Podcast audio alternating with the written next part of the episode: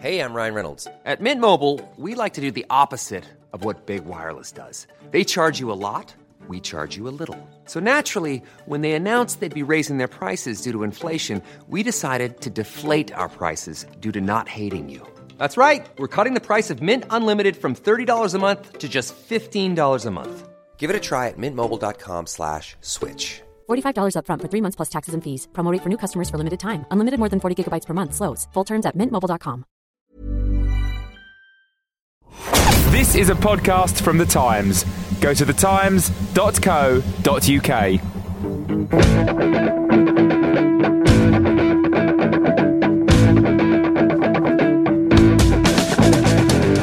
Welcome to the game. I'm Santa Claus here with a 40 minute gift of football. Ho, ho, ho.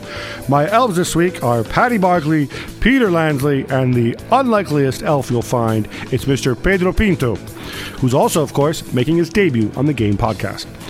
We'll be discussing a variety of Christmas crackers and turkeys, but let's start at Santa's Grotto, otherwise known as Stamford Bridge.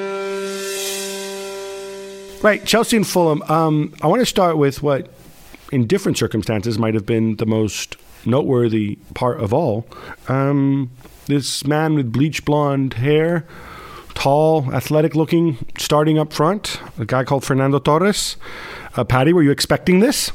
Uh, well, sooner or later, yes, it had to happen. With all the games coming along, he had to had to start. Um, it it's been a, it's been very unfortunate for Torres. He was just coming into form uh, earlier in the season, just before he got his suspension. He's now back to square one. Um, he can't be oblivious to everything that's being said about him, but he genuinely was playing well before. Um, but we're still not seeing it yet. Um, but I kind of feel that we will before the end of the season. Well, I suppose we kind of have to. I mean, Didier Drogba is going is going away. I, I, I don't think that Villa, I'm not sure Villas Boas knows who Solomon Kalou is, and uh, and of course Romelu Lukaku. You know, I think Pedro, you have a bigger chance of of starting for Chelsea right now than he does. If it's on size, he still beats me out on having a bigger chance. But uh, if you would come and, and watch Fernando Torres for the first time, you'd have no clue that this is a guy who scored the game-winning goal in the Euro 2008 final. I mean, he is just bad. There's no other way around it. He's not fast anymore. He's not sharp anymore. He's not confident anymore. I feel sorry for him. Uh, Peter, uh, when I guess, guess this is the flip side. Is I mean, you, you sign somebody for uh, for huge amounts of money, you you give him a huge contract. It's kind of like for being married, uh, right? I mean, you're kind of in it for, for better and for worse, and on a divorce would be extremely expensive for Chelsea's, which is why I think we can probably write off all those stories about them, you know, selling him for a cut price, 15, 20 million, whatever it is. I know where do you go with him because if it was a player who'd come up through the ranks or someone you'd you know you'd nurtured and you then had a, a, loss of confidence, you can think, okay, well, back in the back in the world of football in you know a past generation, send him out on loan, get his confidence up. But you can't send Fernando Torres out on loan to uh, Barnsley or something, can you? And and Paddy says we will see him come good. We have to. And you kind of think, well, he's got the class, he's got the heritage, he's got the face, my goodness, from the club. But I, I just don't see how it's going to come good for him. They seem to have changed systems for him over the last couple of years, over the last year, and yet nothing's worked for him, has it? Now, I, I want to take a look at Fulham, and, and, and I think we need to switch our attention to how Villas Boas reacted to Fulham. Um, I was at this game, and I'm looking at the players on the pitch. You know, you could go in and when you when you don't have the benefit of the um, of the team sheet, and, and like, gee, who is this guy up front? And I said, it couldn't be, couldn't be him, could it? Because I see this sort of you know, sort of five eleven ish um, guy who looks like a miniature Grant Holt, you know, with like the big legs and the big head and the short, you know, arms, and he looks like a, a, a you know, he looks like sort of a, one of those, you know, old English style target men who you've sort of put through the dryer and he's shrunk, um, and it's Orlando Sa, uh, who might not be familiar to most, but Orlando, this is only his second start in the league for, for Fulham. And um, Orlando Sa was at Porto last year with Villas Boas, actually, where he didn't play very much. Uh, there's this guy named Frei on, on the wing. I'm like, who's this guy? And he's, you know, a, a teenage yeah. uh, Swiss guy who's making his first start for Fulham. Um, I look up and down the lineup in this midfield. The closest thing they have to holding midfielder, in the sense that he sat in front of the back four, was Danny Murphy. Now, Danny Murphy reads the game well and everything, is a skillful passer, but you know he's not exactly uh, Lee Cattermole when it when it comes to tackling. And so I thought this was a, was a remarkable lineup that Martin Jol put out there. He had a lot of injuries, a lot of absentees. Um, now it, it's awkward because it's an unorthodox lineup, although not that different from the way has played before. But wasn't it when you expect Villas Boas to take countermeasures? I mean, he is supposed to be the tactician. Mm-hmm. It, it's one thing when I think when your players let you down, or when you've got old players or bad Yeah. players or whatever. Yeah. But tactics is supposed to be his forte. Look, Villas Boas has no plan B. All right, that, that that's the problem right now. He's got one way of playing. He believes in the 4-3-3. He lives and dies by it. And one of the reasons why Torres hasn't had more chances to play recently is because he plays with one man up front. And Torres is someone who can't play on the wing and he shouldn't play on the wing. Mm-hmm. One of the reasons why Anelka got upset and one of the reasons why he's leaving. I think there needs to be another way of playing at Chelsea. He can't just have this one system because teams will know how to defend against But it. even That- within the system, you can tweak it. I mean, if, if I'm playing against a center forward who clearly can't run and he's up there on his own, then and then maybe that's one where where I, I play with a, a higher line, or as Villas Boas might say, the high block. No, I mean they, they, there are adjustments. I mean you can you can go out there and say, all right, we're better than Fulham. We'll just muller them in the first half. But when that clearly is not happening, eh, isn't this when you when you make an adjustment? I also think that, that there isn't still a creative player in midfield at Chelsea. Uh, Juan Mata, many people might not have seen him that often at, at Valencia, but he was a forward.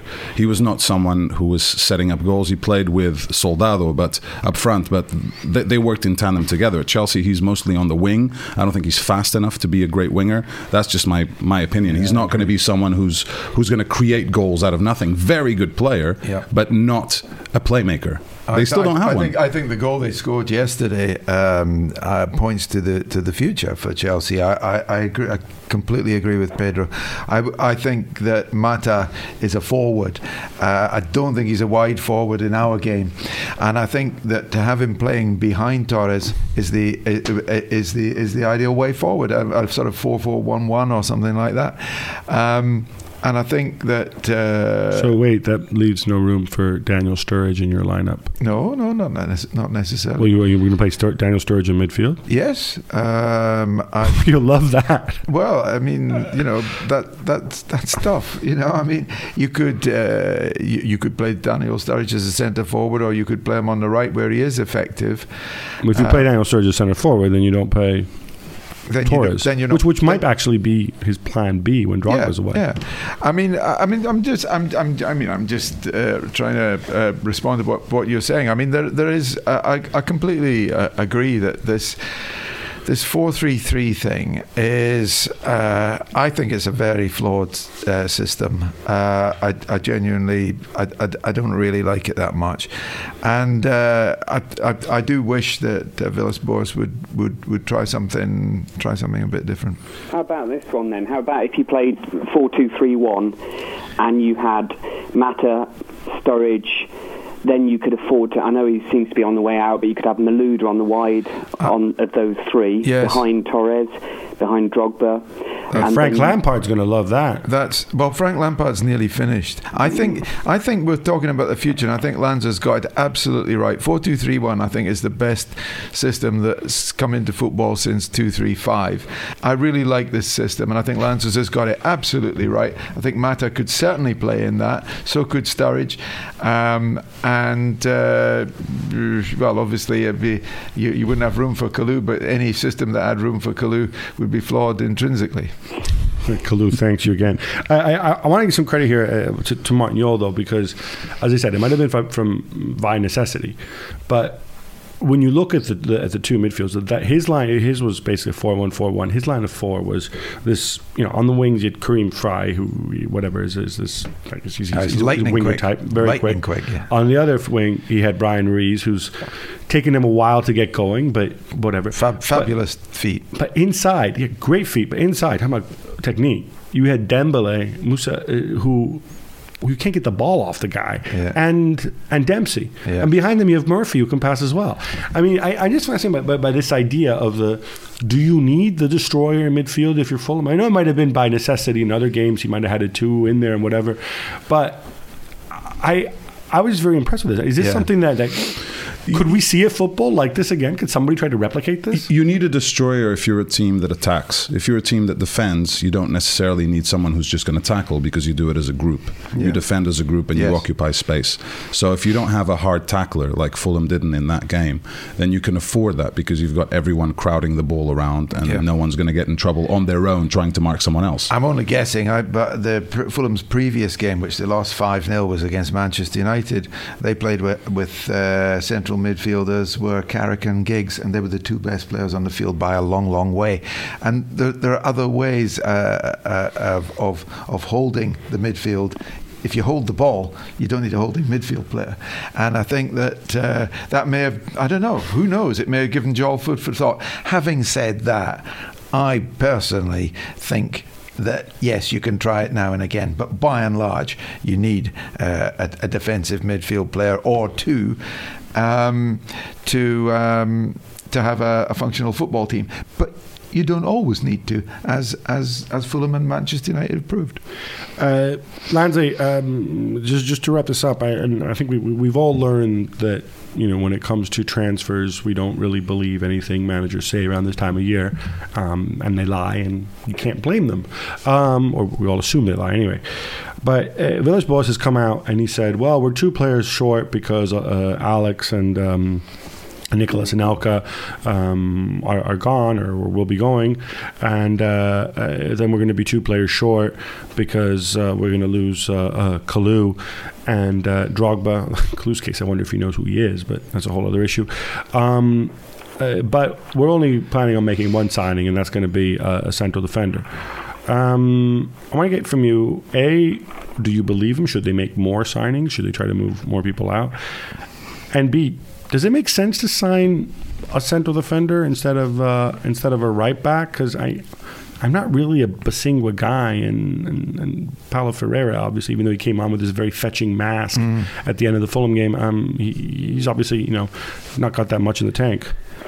Um, well, do the, do they lie? Um, I think things change, uh, you know, from day to day. So managers might it might not always be a lie. When Harry Redknapp tells us no one's coming in, no one's coming in, of course he's not lying.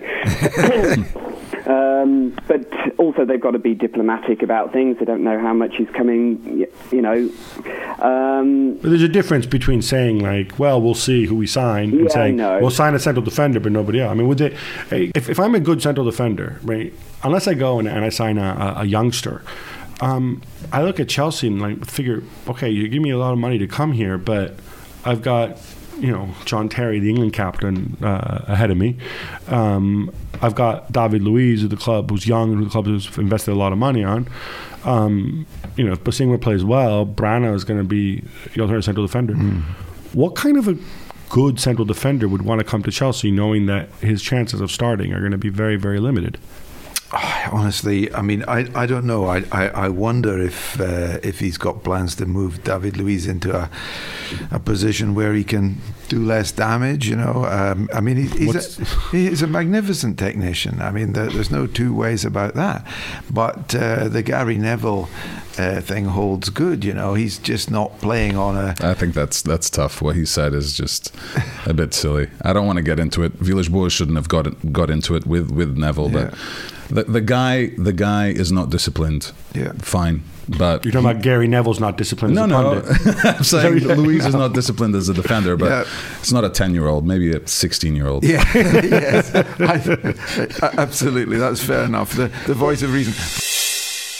Right. Well, uh, we, we talk about sort of positions and, and what the best position is, and then you come across Manchester United, who I. I, I run out of superlatives with Sir Alex Ferguson in terms of his ability to, to, to, to move things around. I, I don't know whether, I mean, for those who don't know, he finished uh, the game uh, against Wigan at the weekend with a back four of where he had a winger, uh, Valencia, at right back. He had a not particularly quick central midfielder, Michael Carrick, in central defence. He had a, a, tiny left back alongside him in central defence, Patrice Evra. And he had somebody named Ezekiel Fryers, who uh, I believe is a, is a teenage defender.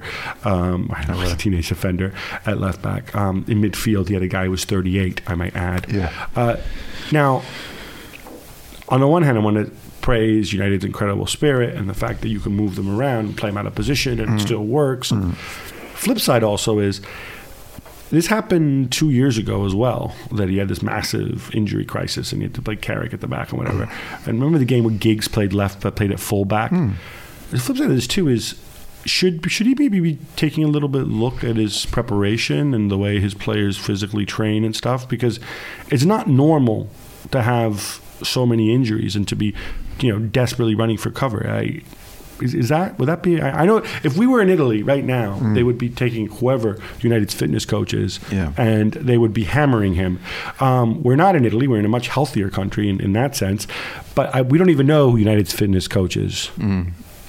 You haven't even you mentioned. Well, you haven't even mentioned the purchases of Michael Owen and Owen Hargreaves. Uh, they actually go out and buy players with poor fitness records. So I would, I would, I would say that the scout has to be hauled in along with the uh, chief medical officer if you're going to go down that route. But uh, no, I, I, I, think it's, it's just. I mean, I, I actually, I, I, hate, I hate to sound like um, PR man for Manchester United, but I would, I would rather look at that as a magnificent uh, management. That's what Ferguson. I mean. There's two ways to look yeah. at it. Right? I mean, I think I think uh, I've seen Valencia play right back twice in the last two games, and I'll tell you, he looks like he's played right back all his life. You know, you, you normally get a, a, forward defending, and he's he's fine going forward, but when they're trying to turn him and twist him, he's he, he panics and he doesn't know when to stand off and, and jump in. Valencia never makes a mistake. He's fantastic. Um, Carrick is I mean, at the moment, Carrick's come back to form, and if he carries on with that form, he's going to have an Indian summer to his career to remember. Watching Scott Parker play in the Euros.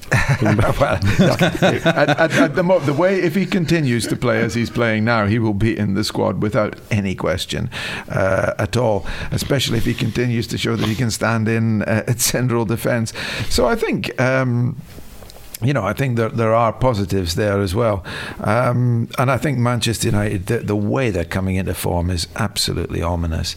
Absolutely. If I were Manchester City, with all my money, with all my squad, I'd be my bum would be squeaking.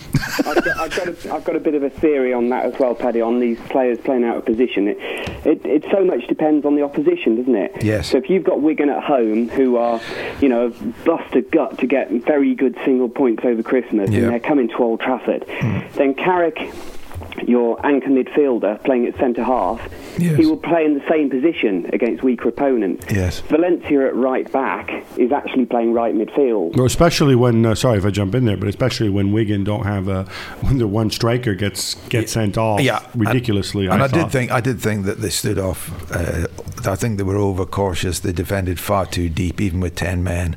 I thought uh, Wigan's performance was supine. Um, you know, you are allowed to head the ball away you are allowed to intervene. Uh, and I thought that their performance was, was, was far too passive, uh, even in the circumstances. Uh, three things, and then I'll, I'll, let you come back in, Peter, because I know you didn't finish your thought. That's but okay. uh, Valencia, I think he's better at right back than as a winger, just because I don't think he's good enough to be a winger to beat people. He's got speed, he can cross, but okay, basic, but that's it. Second thing is, it, it, astounds me how Manchester United continue to be this good with the central midfield they have, who I consider to be really average technical players. Who is uh, the central midfield? Exactly. Well, it keeps changing. it keeps changing because of all the injuries you were talking about. But whatever best midfield you have there, the the, the center too, there's no one that really would get into the best teams in Europe. No one. And the third thing is, I still think United are going to come out on top. Uh, I predicted it in the beginning of the season season. I've been insulted in my blogs on CNN when I say it. I don't think uh, Manchester City have the experience and they have the know-how of how to come out on top. Peter, and back to you. there is sorry, Pete. Jack, no, on, I, I, I, promise you, I will no, shut up okay. now. But I was just going to say, if we're talking about Manchester United's central f- midfield. You just watch the improvement when Tom Cleverley comes back. hmm I agree. He is the guy who they should Yeah, invest in. he's a terrific player. Technically, he's above average. Definitely, definitely. Sorry, Pete. No, that's right. It, it, it evolves, doesn't it? But also, I mean, what Evra's been saying about team spirit, and it's, it's, it sounds like a cliche, but it doesn't stop it being true. And that is that this United group has evolved together, and they pull for each other and everything. And you can't just buy 20 superstars and expect them to have that same level of, of unity that United are displaying at the moment. Yeah, you know what? On that point, and sorry uh, it's, and, and this is my homage to Christopher Hitchens here, um, the late Christopher Hitchens. I'm going to be a bit contrarian here. On the team spirit point, obviously, uh, I, I always take it as read that they seem to have this great team spirit. I disagree with you a tiny bit, though, on this idea that they've all come through together, blah, blah, blah. Because in reality, there's been a lot of upheaval on this team. I mean, you know, when when- you look at it, obviously Welbeck wasn't there a year ago. Cleverley's new. Um, the the, the Ashley Gea's Young. new. Uh, Ashley Young is new. Jones is new. Smalling's been there less than a year. So it's not as if like they've all been through battle together. It's almost like this creepy thing that Fergie does, where these guys come and they they put on the red shirts, and it's almost like it's not the individuals; it's those those freaking shirts. Yeah. It's like Wallace and Gromit. With Yes. remember when you had those mm, sort of robotic trousers that no, Yeah. nobody, nobody Yeah. you know Wallace and Gromit, right? Is, is, is, is that what it is?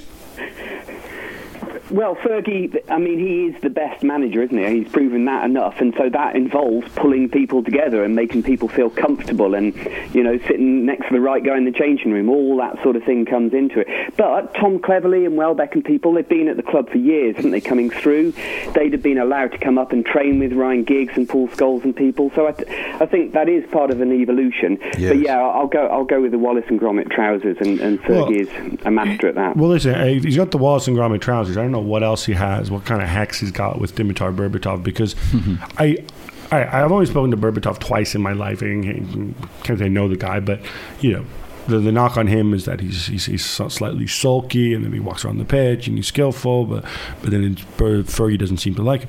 I think he was making what his second start of the season. How do you take a guy who's one of United's highest paid players, who is a superstar, mm-hmm. and this dude just never plays? And I, I know they say, "Well, he's been injured," blah blah. But you know, he knows he's not first choice. He know he can see. I think he started a game since September, if I'm not Yeah, mistaken. right? 24th, yeah. And then the guy comes back and scores that, that, that late goal against Fulham in garbage time, whatever, and starts against Wigan. Boom, I'll just score a hat trick and be happy and contribute. How, how does he get, A, does he get Berbatov not to throw a strop? And B, how does he ensure that the guy can come in and, and, and play and be motivated? And and some people said, oh, but you know, he wants a new contract. It can't be his new contract. I'm sure it's not his dream to live in Manchester and never play. Mm, I think I, I wish Arsenal had signed him in the uh, uh, in the last window because I, I honestly think I want to watch that guy every day of the week. But you, you wrote I a mean- book about Sir Alex. How does he how, how does he manage to push Berbatov's buttons? Well, I think he can pull them out I of think nowhere. Pete, and, I think Pete start. did allude to it. Um, they really do play for a higher cause. They play for the manager. He who is. Uh, uh, whether you think he's an evil genius or a father figure, he's able to make people want to run through the proverbial brick wall for him. Um, and I can't think of another manager who could bring a guy in like that and he'd be frothing at the mouth, determined to, to play as he has. It, it's, it's, it is sensational management. Okay, I'm gonna I'm gonna introduce our debate here. We're gonna do things a little bit differently. I'm gonna um, mention two quotes um, from two great managers, and, uh, and and a third quote from Jorge Valdano, who's not really great as a manager, but he he's a very he came up with a very popular idea. So, genius will always make the difference on the pitch over teamwork. And that's from one Jose Mourinho. Um, Brian Clough says, Players lose you games, not tactics. There's so much crap talked about tactics by people who barely know how to win at dominoes.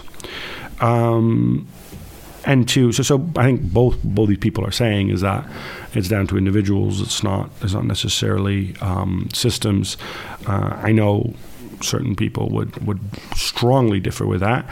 Um, But I want to introduce something else also, which is um, Jorge Valdano had this whole quote about sort of the football of the left versus the football of the right. And in his view, um, the football of the right was authoritarian and organized and disciplined and, dare I say it, German, or at least living up to the stereotype. The football of the left is this wonderfully creative um, notion. Um, now, I think we all have our own concept of what left and right mean. Um, my view, actually, football of the left is about cooperation and teamwork and putting the team first and working together. Football of the right is about individual flair and creativity and entrepreneurship on the pitch. So uh, I've had this discussion with Valdano actually where we disagreed and he kind of took the point. But um, just one of those quotes I think that sounds good. But um, Paddy, they, especially when it comes to Clough, uh, Yes. who I, I mean, I think obviously you, you and Lansley would probably have a, a better handle on, on, on Clough than, Oh, yes. uh, than Pedro and I would. I've only seen his teams on TV. I, I've, I've read most recently Jonathan Wilson's. Well, I'm reading Jonathan Wilson's excellent uh, Yeah. biography on Clough. He seems to say that it's down to the players, not his system. Yes. But I looked at that Forest side, and in terms of game changing, obviously some very good players, Viv Anderson and Trevor Francis and, and, and, and the winger uh, Robertson. But I don't think this was a side with superstar game changers, except possibly Shilton and goal. Uh, but he bought one with yeah. Trevor Francis, but that, that But but I, I'm with all due respect to Trevor Francis, he's Trevor Francis. Mm. Uh, I, I thought actually it was Clough's system that made that side. Well, a perfect example is when he played Trevor Francis. He played him, who'd been uh, a central striker uh, and had become the Britain's most expensive player. He immediately switched him to outside right uh, and won the European Champions League. Um, well, it was called something else then, but won the Champions League against Malmo. So, uh, Clough and Taylor. I think the first thing, and, and would probably agree with me on this. The first thing to understand about Brian Clough is that Brian Clough with Peter Taylor was one thing, and Brian Clough alone was a completely different thing. Uh, Brian Clough alone was a Valdano, if you like, a player who believed, uh, a manager who believed in pure football, whereas Clough and Taylor together were very much uh, fitting the best possible players into a system uh, that was, uh, you know, ri- to call it rigid and disciplined. Um, would convey the wrong impression because sometimes they entertained. But my word, they could be uh, terrifyingly defensive and tight. Not without suggesting systems uh, need to be defensive. You can have very attacking systems You too. can, but indeed. It, it seemed to me though that this was, you know, the the, the, the, the way Anderson overlapped, the way Martin O'Neill's uh, uh, slid inside, Yeah, and whatever. yeah. I mean. This was a very this was a tactical side, uh, uh, in my opinion, from what I saw. And again, I saw it from a Mm. Yeah, distance years later. At a time, especially when English football wasn't particularly evolved tactically. yes, and- I think that's fair. Lanzers, would you go along with that? Yeah, I would. Yeah, I, I, it was it was subtle, wasn't it? It was Clough. I mean, I I was only sort of mid-teens or something when I was watching it, but I've I've heard a lot more about it, you know, through Martin O'Neill's yarns over the years. But um, but I I think Clough was, um, you know, he was playing down what he was a- actually doing brilliantly. Yes, yes. And, and it would be such subtle things, like, you know, as you say, Paddy, Trevor Francis emerging at the back post to head in a European Yeah, Cup winner yeah. when he'd been told to go out and play on the right wing, which, by the way, was partly to keep Francis's, you know, ego and sense of team in in um, in thrall. Yes. And so, and, and then he didn't he go and play Gary Gary Mills as a 17 year old in a five man midfield in the next European Yes. Cup final. Yes. And, and he made that decision apparently about three hours before kickoff. Mm-hmm. And yet, that was tactical genius for Mm. the match in hand. Yep, that, that, that, that's absolutely true. I mean, uh, but you know, the, I mean, Clough. Clough, when Clough talked about so much crap being talked about tactics, he wasn't talking about himself or Peter Taylor. I think Right. He was Yeah. talking about. Well, uh, I mean, turning it back. I mean, so if we can, from from what you guys are saying, I think we can probably agree that Clough was actually that the, the, this quote from Clough is actually maybe slightly deceptive. He's not not talking about himself, and, and he really was a, a, a fine tactician who, I would argue, excelled without superstars. We can debate. I, mean, I think Clough and Shilton- Taylor were a better tactician Right. than Ferguson has ever been. Okay, there's no need to have another go at Ferguson. I know you want to even things out after all the Why praise not? we heaped on him before. Why not? Why, But- why else do you think I love this podcast? But um, Pedro, uh, the Mourinho one, the Mourinho quote about genius making the difference in the pitch over teamwork. Now, uh, if I was a cynic um, I could say, yeah, You well, are? Which I, well, of course, Mourinho would be that because he's been in a situation where he's always had the best players bought for him. So, and he's had this the strength to put those be- best players on the pitch and win games. And you know, tactically, Mourinho, and I, I'm in the minority in this country where many view him as some kind of tactical genius. You know, he's solid, but he's not the second coming. Um, is that fair? Well, I I honestly believe that it's not true that he's always had players bought for his success because that didn't happen at Porto when they won the UEFA Cup and, and the Champions League back to back. Relative to the world of Portuguese football, though, it did. Well, they still won in Europe, so Portuguese football there is really irrelevant. Gab. Um, what I would say about Mourinho and, and, and this particular quote, and he said it in different ways before, is that he believes everything being equal, so both teams being equally well prepared, it will be a moment of genius that will decide the game. And that if I jump in there, though, yeah. a key thing, all things being equal, things being pre- pre- prepared. So he probably also believes that he prepares his teams better, than everybody anyone else. else. Yes, So things are never really quite equal with him. but just look. His I mean, teams always have the advantage. But this actually come, comes to, to comes back to bite him because what has happened against Barcelona. I mean, he's prepared his team as well as he can prepare it to face this uh, monster that is Barcelona. And even if they're better prepared, like they were in the in the in the Super Cup, Spanish Super Cup in the beginning of the season, it was still moments of genius from Messi which decided the game. So uh, look, I, I think we need to, to be balanced here and, and, and think that these managers knew that they were good. I, I don't think average managers would say things like this. Superb managers say things like this because they prepare their teams better than anyone else. And then, all variables being equal, it's that one moment of a genius player that can give you the win Abs- or defeat. Absolutely. If you look at the, the, you know two of the best teams I've ever seen, which is the current Barcelona and uh, Sacchi's Milan, you know they they uh, were the, the most uh, intensely organised, most hard-working and disciplined teams, both of them, uh, that, uh, that that I've ever seen, and that's they wouldn't be uh, the two greatest teams without that. Um, and yet, what do we remember? We remember Van Basten's. Uh, Gullit, uh, yeah. Gullit. We remember uh, even um, um, Eugenio's, um, what's his name, Savicevic's lob from the thing. We remember the moments of genius which changed the games. And of course, with Barcelona, we remember the Messi. So the answer is, Gab, uh, to produce great football, you need both. Getting it back to the system versus the players, and beyond the um, beyond the the obvious argument that uh, obviously uh, it's better to have good players than bad players. Um, I just like to get from from each of you um, a, a reaction to what I'm about to say, which is if it's players, does the manager matter that much? Um, in other words, if if Steve Bruce, in fact, I'll make this very simple. If Steve Bruce managed Real Madrid right now, would he have a shot at winning the Champions League? Would he finish second in La Liga or even first? No. Look, the managers, for me, actually, I think managers are underrated. This is my personal opinion because they have to create the conditions for players to excel. They have to be organized, they have to instill the correct mentality, and they have to make the players comfortable to express themselves on the pitch. I really believe that a manager sometimes, if he tries to do too much, if he does too little, he's going to hinder the players. I personally think that just like uh many times a manager in our jobs can motivate a, a team to do something well or do something poorly. In, in, in that way, I would never, never say that a manager is overrated. Paddy, Steve Bruce at Real Madrid.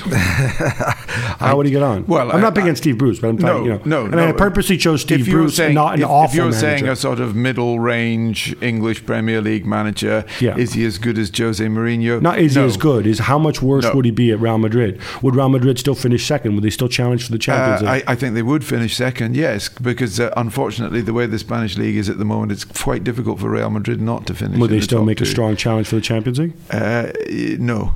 I don't think they would. Jose Mourinho is an outstanding manager, probably one of the best that that, uh, that has ever been in my lifetime.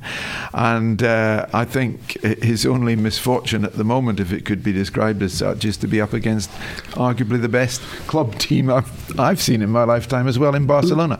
So, it, it the, you know there's, there's, absolutely nothing wrong with that. And to, and to compare, um, to try to compare any uh, manager in England, um, w- Ferguson included, with uh, with Jose Mourinho is is bound to be unkind. So. Um, it, it, it's it's I, I, think in, in his case he's probably more important than any player Cristiano uh, included at uh, at Real Madrid. I, I, so strongly disagree on that point, but um, I think that's an argument for another time. Lansley, you get the final word on this. Um, you yeah. saw Steve Bruce up close at Birmingham City, so you can, and, and I know how popular he is there uh, for the classy way uh, in, in, which uh, in which his arrival and departure from the club were handled. But um, no, seriously, how, how, would he do at Real Madrid in, in, in Mourinho, Mourinho's shoes? Okay, well, if he was taking over now and you wanted them to sustain until the end of the season what they're capable of doing, I think you would be fine. But I think if it's the old Avram Grant argument. Yeah, exactly, exactly. But if you want yes. to build on it and and um, and improve time beyond, then no. I think the manager is really, really important, and the little nuggets of wisdom that someone like Martin O'Neill might come out with at just the right moment to just motivate. Sorry, sorry, sorry, sorry, sorry. I, I know your feelings about Martin O'Neill, but I ask you about Bruce and Mourinho. Yeah. How do you come up with Martin O'Neill? Well, because I'm, I'm now I'm now going into the general conclusion, since you would kind enough to give me the last word. Yes. Sorry. No, and just say that what the manager says at the right point to the right player to motivate him in the, within the team shape is absolutely crucial. Yeah. All right, enough of that. Time now for some quick hits. Arsenal were supposed to move to the top four by beating Wolves, but Wayne Hennessy spoiled it all by saving everything in sight and helping 10 man Wanderers hang on for a point at the Emirates. Uh, does Wenger need more firepower? And if so, what, what is the profile of the player he ought to be signing? Uh, a Marouane Chamakh that works. Um, in other words, and I thought Chamakh was going to be the answer at centre forward, allowing Van Persie to play as more as a number 10, which he, he should do a goal scoring number 10. So I would say a centre forward, I'd go for Dimitar Berbatov, as I would have done. I kept urging him to sign last uh, window. Failing that, Bobby Zamora. Bobby Z. How about that? Battling Blackburn Rovers grab a point at Anfield with, as Steve Kean helpfully reminded us not once but three times, five players aged 22 or younger, and not just a Hanley, but a Henley as well. Lansley, is this God rewarding Keno for all the crap he's been through, or is it Liverpool's fault for creating dozens of chances but never finishing them off? No, this is um, God preparing Keno to um, uh, build Blackburn into a very competent championship side. Um, it, it's it's merely down to the fact that Liverpool missed so many chances and only put away 8.2% of their uh, goal uh, their goal attempts. There you go. Lanza giving you the science. Tottenham win at Norwich 2 0 to consolidate third place. Plus, they have a game in hand. Pedro, I trust you weren't one of the wise men who predicted a top three finish for Harry this year? I wasn't. I thought it'd be Man U, Man City, Chelsea, and Liverpool in my top four. Um, but Gareth Bale continues to improve, and Emmanuel Adebayor is just making such a big difference up front, holding up the ball in that system, allowing Bale, Modric, and Van der Vaart to excel. So I'm not surprised now. Percentage chance Spurs finish top three? 70. Wow. Manchester City are held to a scoreless draw by West Bromwich Albion. Paddy, you can point out flaws in Roberto Mancini's approach, or you can praise the tactical nous of one Roy Hodgson. Or if you can be succinct, or if you can be succinct enough, you can do both. The choice is yours. Thank you very much. I'll go for Roy Hodgson. I think he's made a terrific difference at West Bromwich. Um, it's interesting that the that, that is that chucking him out of Liverpool has improved both Liverpool and West Bromwich in equal measure. Um, uh, no, terrific manager, and uh, West Brom was superbly organised on at the weekend. Isn't it funny? How about stereotypes, right? West Brom get rid of the uh, Italian manager for being way too attacking and disorganized, and uh, they find organization and defensive nous in the English guy. Were it not for a horrid decision from Howard Webb, Martin O'Neill would have made it three wins in four since taking over at the Stadium of Light. Lansley, I know you don't like to criticize referees, but I also know you've got a certain simpatico going for Mr. O'Neill. What was your take? Also, shouldn't we be ha- shouldn't we be having a go, or actually crucifying Leon Osman for appealing the the penalty and uh, uh, luring Webb into making a wrong decision? It quite obviously wasn't a penalty, that's for sure, because um, Lee Cattermole was just running behind. He couldn't get near enough Osman to uh, bring him down fully. But do you know what? I think there was the merest touch there, accidental touch, in which Osman lost his touch because one, you know that thing at school where you just kick one heel and it goes against the other? I think that accidentally happened and that that's why Osman fell. So don't have a go at Osman, but it wasn't a penalty either. Wait, so sorry. Was the, the touch was from who? Osman touching himself? Oh, yeah, I don't mean in that way. no, I, I, I, are you, if, if Cattermole touched him, it's a penalty. No, Cattermole's running behind him, right? So who was the touch from? And then Osman running ahead of Cattermole, um, his back left heel flicks very slightly against Cattermole, and that forces Osman's left foot to go into the back of his right calf and bring himself down. So Cattermole, in the act of shooting on goal, sorry, Osman, in the act of shooting on goal, Yeah. with his backlift, touches Cattermole, Yeah. and then And then kicks the ball into the ground, and then gets angry, and Webb gives the penalty. Yeah. Wow, uh, that, that one's new to me, You, but you know at school, you know at school when you just tap someone's one ankle as they're walking, Yeah. and it makes it go against the other ankle, and down they go. But I don't think Cattermole intended. Do you know, lads, I reckon if you were here, Gab would give you a tap on the ankle for saying that. No, I, I this is this is the best. I guarantee you, you have not heard this explanation anywhere else, and that's what makes the game podcast so great. That's brilliant. Demba Ba now has scored 21 goals in 29 appearances for Newcastle and West Ham in 2011. That's Premier League appearances, the ones that matter. Uh, Pedro, I know nobody's going to give credit to poor old Avram Grant for signing him, but how is it possible that a guy comes out of virtually nowhere, uh, no disrespect to Hoffenheim, and is a second leading scorer in the supposedly toughest league in the world? The fact that people would think he came from nowhere means that they don't pay attention to what's going on in Right. Europe. Came Because this guy, no, team. this guy was really good with Vedad Ibisevic when they actually challenged for the title a few years ago in Germany. They finished seventh. His goal scoring record is superb in the Premier League. He's a fantastic forward leading the line. Look out for uh, Moussa Sow from Lille to be someone very similar if he comes over here. Gab, now one for you. Carlo Ancelotti is rumoured to be the next Paris Saint Germain manager. Is he the man to take them to the top? Well, obviously, he'll have a, a, tremendous, um, tremendous arsenal of players to uh, to choose from. Um, a lot of ingredients are in place. Uh, uh, Beckham, Leonardo. It'll be just like uh, AC Milan, circa 2008. Why not? Uh, he hasn't actually taken the job yet. Um, I uh, was in contact with him, and he used the uh, the euphemism. He said, "Well, we've had pen- plenty of possession, but no shots on goal yet." um, uh, so we'll see what actually happens. Uh, it is an it's an incredible uh, experience uh, experiment that's going on there. You feel a bit sorry for Kombouaré. They were top of the league, but they'd also been playing awful football, um, and, and I think that played into it.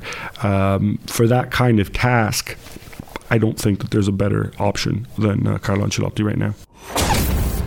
That's all we've got time for this week. But remember, you can go to www.thetimes.co.uk. You'll find your news, your gossip, your analysis. You can also follow us all on Twitter. Pedro's on Twitter at PedroCNN. Is that correct? Absolutely. There you go. We can welcome Pedro, of course, to uh, the Game Podcast family as well. Till next week. Bye bye.